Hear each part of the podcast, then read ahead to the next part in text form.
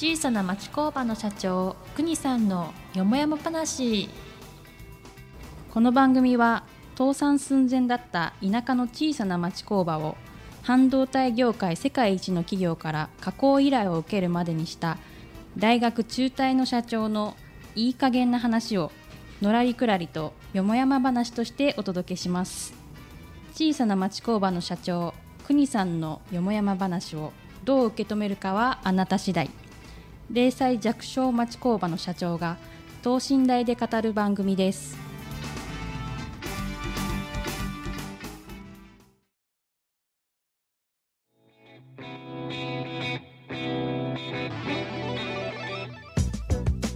こんにちは。静岡人大学学長の石川です。国さんよろしくお願いいたします。はい、お願いします。第22回目ですね前回21回目がですねまああの因果応報をテーマにですねちょっとあの話が暗くなっちゃったんでうん、まあ。今回少し明るくいきましょうよあんまり世の中がね、あれ以上暗くなってないことを願いますけど。願いたいですね。それでね国さん僕思うんですけど、国さんとこうお付き合いさせてもらってて意外と僕聞いたことがなかったんですが、国さんの小さな頃からのはい、夢とか、まあ、う。ん今もね夢をお持ちだと思うんですけどええ、どんな夢を持って今こう人生って歩んできたのか教えてもらってもいいですか？ああ、夢すごい気になります。ね。また暗くなっちゃうかもしれないけどね、はい夢も希望もない人生だったかな。また暗くなっちゃうけど、うんまさかその回答いだってゆ夢って何かあったんじゃないですか？夢ばっか見てたかな。夢ばっかり出た、うん、夢見る小僧だったかな。あまりにも、はいなんだろうな。うんまあ、そんなこと言うとねまだおふくろも生きてるからあのそんなそんなつもりはないよなんて言われちゃうかもしれないけど、まあお親もね借借金っていうか、はい。あのとにかく朝から晩まで仕事をしなきゃならなかったんで、まあ、本当にちっちゃな工場の隅で遊んでるしかないし。はい。まあ、逆に親も勉強しろっていう親じゃなかったんであのそういう意味でだから前の、まあ、まあ一番最初に言ったけどもお勉強もできないし、はい。何の取り柄もないし、はい。本当、うん、だから途方もない夢の方が多かったかな。例えばどんなことでした？うん、まあまあ単純にお金持ちだからこここんな生活嫌だみたいなね。あーでもなんかわかるな、うん。それ。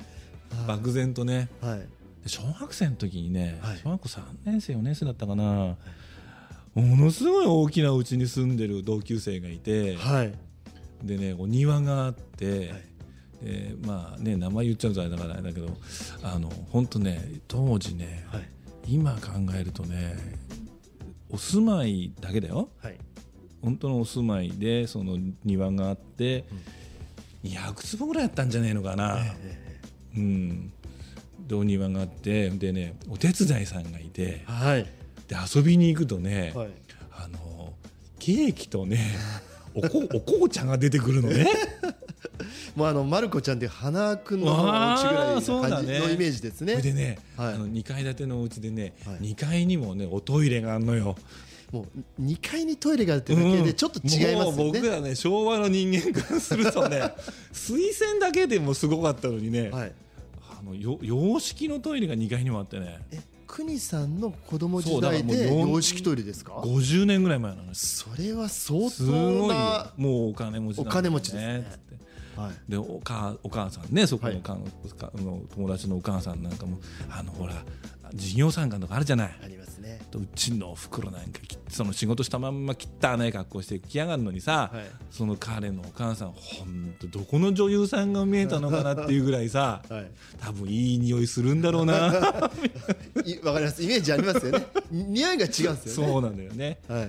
まあそんな夢夢っていうかねあったけどまあ夢ね。夢はね実を言うとね僕はねあまり持たないようにしてんの。えそれは自然とそういうふうになったのかうん。意識してとか。まあ、意識っていうかよくさ、はい。ああいうこう大きなビルとかにさ例えば、えーあ例えばもうオリンピックもみんな終わっちゃったからだけど何日でオリンピックだとか、はい。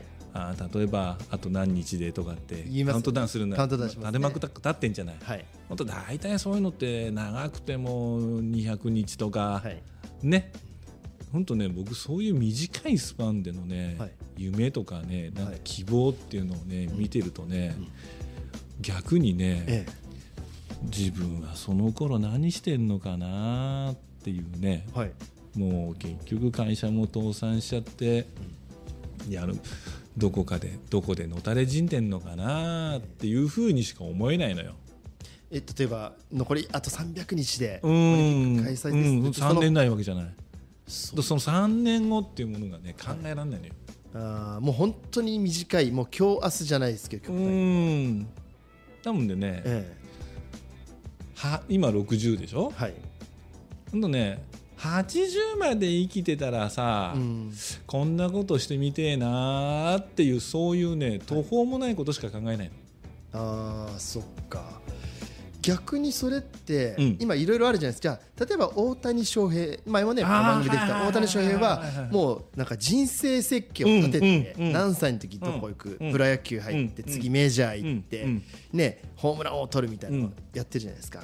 でよくあるのがその夢とか立てたものに大谷翔平は達成してるけど、うんそこに達成しないとなんとなく崩れちゃうような人も見るんですそうなんだよね。だって大谷翔平の確率っていうのはかなりのな、ねはい。こうものすごい大きい分母の上の1じゃない？1ですよね。そうするとその残りっていうのは、はい。じゃあ何？全員ダメ人間ってことになっちゃうじゃない？でそんなことないじゃないですか。でしょ？はい。ね、はい。だからまあ夢見るのは僕は勝手なんだろうけど僕自身はそれを多分ね、あ何かも、まあ、夢ってのはある意味逆に言うと目標みたいにしちゃうじゃない。はい。でそうするとねできなかった自分っていうものに対してのこう、まあ、折れちゃうっていうのかな、あーそうですね。うん、特にまた日本ってこうそういうふうに目標が達成できないとなんとなくまた叩かれる文化というか。そうそうそうそうそう。あるじゃないですかもう日本の失敗するとすぐ叩くみたいな、だからはい。そのなそうだね。僕なんかもう漠然とはい。前にも話したかもしれないけど、こんな会社とお付き合いできたらすげえだろうなって思ったことが、はい。まあ、実現していってくれてるっていうことで、例えばあのうちの会社のロゴマークっていうのがあるけどさ、はいでそういうのを例えば何かのところへこうねこうまあうん一番具体的に言うと皆さんご存知かあの自動車レースの F1 のねはい。そういう車体にくっついたらいいなとか。最高ですね。ねあとは僕まああの大学っていうか学生短い学生時代にそのヨットやってたんで、はいとそのヨットやってる人だと知ってるけどアメリカズカップっていうね世界一のそういう大会があるんだけどそれも一時日本も参戦したんだけどそこにもそのわずかでもいいからそこのセールに名前を付けたいなとかさ、はい。でもね石川さんおかげでさ、はい。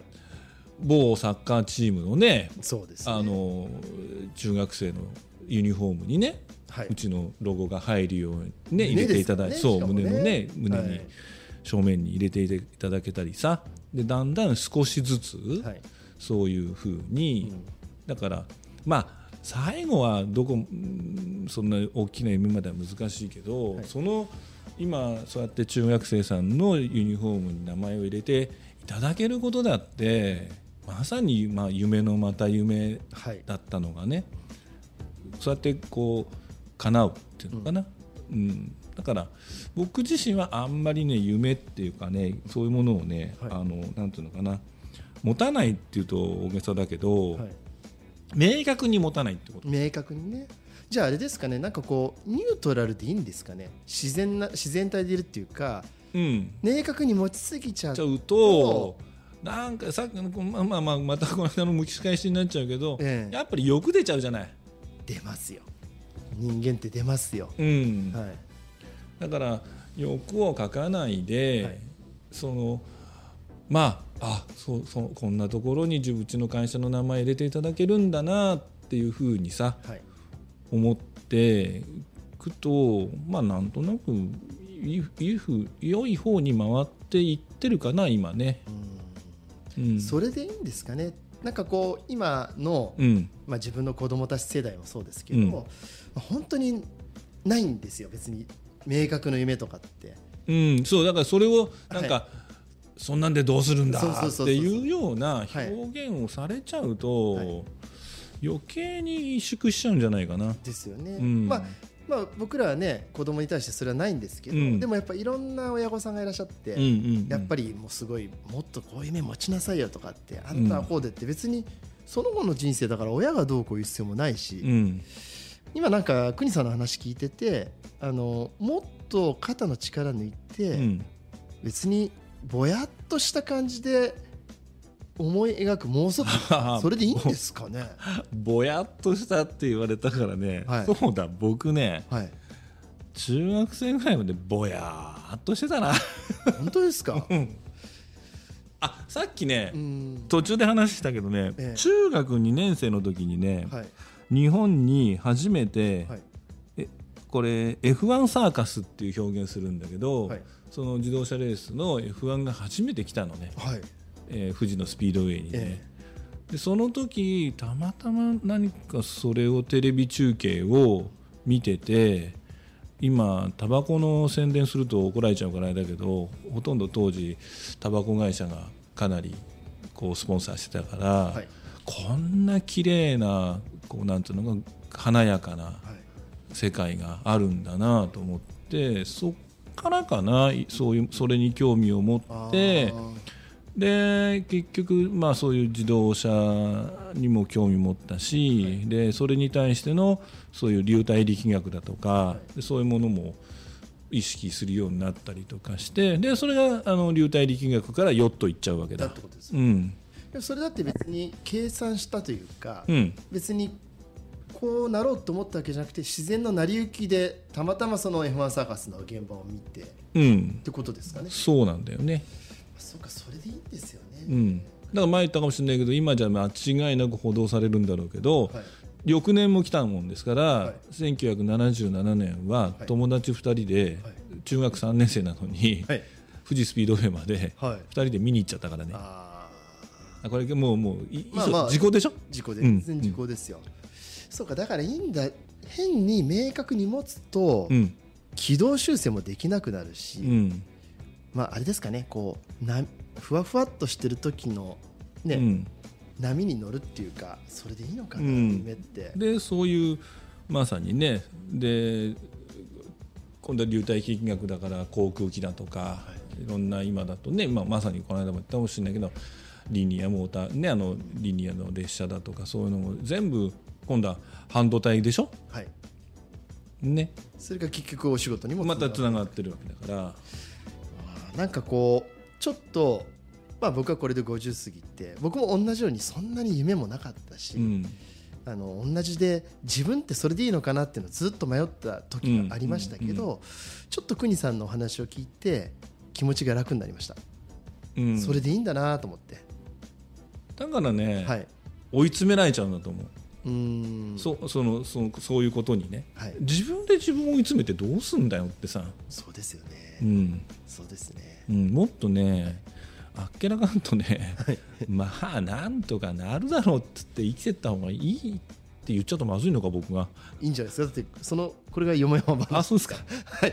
あのじゃあ時間とな私はりました。そうそうやって生きてますんで。そうですよね、ええ。いやすごくねなんかこう元気をいただいてまあそれでいいんだな。うん。明確な夢は別に持たなくてもいいんだな。ってええいうのを今日は国さんからね、はい。教わりました。ありがとうございます。下町工場の所長国さんのよもやま話をどう受け止めるかはあなた次第。零歳弱小町工場の社長の飾らないトークをよろしければ次回もお楽しみください。国さん今回もありがとうございました。ありがとうございました。夢に満ちたね人生を送りましょうね